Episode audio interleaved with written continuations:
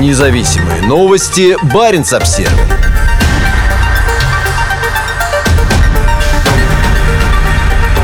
фоне растущего давления со стороны возобновляемой энергетики, главный российский нефтяник заявляет, что новый арктический мегапроект будет производить зеленые баррели. Обращаясь к руководителям международных нефтяных компаний, Игорь Сечин предостерег от стремительного перехода к возобновляемой энергетике и дал ясно понять, что миру нужен его проект «Восток Ойл». Российская государственная компания «Роснефть» приступает к реализации одного из крупнейших нефтяных проектов в России, а ее глава Игорь Сечин Путин с энтузиазмом пытается обосновать многомиллиардные инвестиции в далекую Таймырскую тундру. Уже к 2024 году на Восток Ойл должно добываться до 30 миллионов тонн нефти, а к 2030 добыча выйдет на уровень в 100 миллионов тонн в год. Строительство нефтяниками сотен километров трубопроводов, дорог и другой инфраструктуры вдоль реки Енисей до планируемого терминала на берегу Карского моря затронет огромные участки уязвимых арктических территорий. По сообщению сообщению компании, проект подразумевает строительство 15 новых промысловых поселков,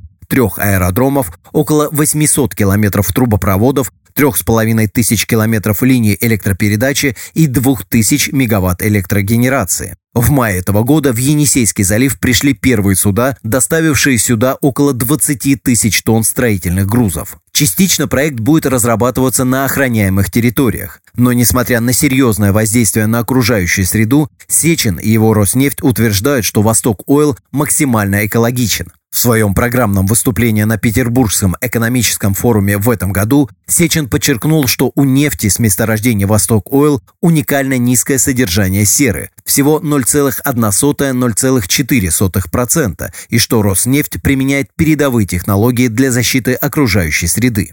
По словам Сечина, углеродный след проекта будет на 75% ниже, чем у других новых крупных нефтяных проектов в мире. Тем самым есть все основания говорить о производстве в рамках данного проекта зеленых баррелей нефти, подчеркнул влиятельный руководитель компании. В зале присутствовали руководители ряда крупнейших нефтяных компаний мира, в том числе глава BP Бернард Луни, старший вице-президент ExxonMobil Нил Чапман, председатель CNPC и председатель PetroChina Дай Хоулян и управляющий и главный исполнительный директор ONGC Видиш Алок Кумар Гупта. Роснефть ощущает растущую конкуренцию со стороны альтернативных источников энергии, и Сечин стремится показать, что у Восток Ойл будет рынок сбыта качестве ключевых рынков он видит Индию и Китай, утверждая, что обеим странам потребуются большие объемы углеводородов, поскольку их экономики продолжают расти. Сечин также раскритиковал значительную поддержку энергетического перехода со стороны других государств, заявив, что мировая экономика сталкивается с растущими рисками из-за регулярной политики, ориентированной на субсидирование зеленой энергетики. В то же время долгосрочная стабильность поставок нефти находится под угрозой из-за недостатка инвестиций, заявил на форуме Сечин, добавив, что в итоге мир рискует столкнуться с острым дефицитом нефти и газа. Глава Роснефти также поставил под сомнение истинные намерения сегодняшних инвесторов в альтернативную энергетику. Открытым является вопрос, чьими интересами руководствуются такие инвесторы. Нет ли у них скрытой цели заработать на волатильности рынка акций, создавая отрицательный информационный фон, и в конечном итоге вынудить менеджмент компании выкупить у них акции по более высокой цене, чтобы не сталкиваться с противодействием и давлением так называемых гринмейлеров, задался вопросом гендиректор Роснефти.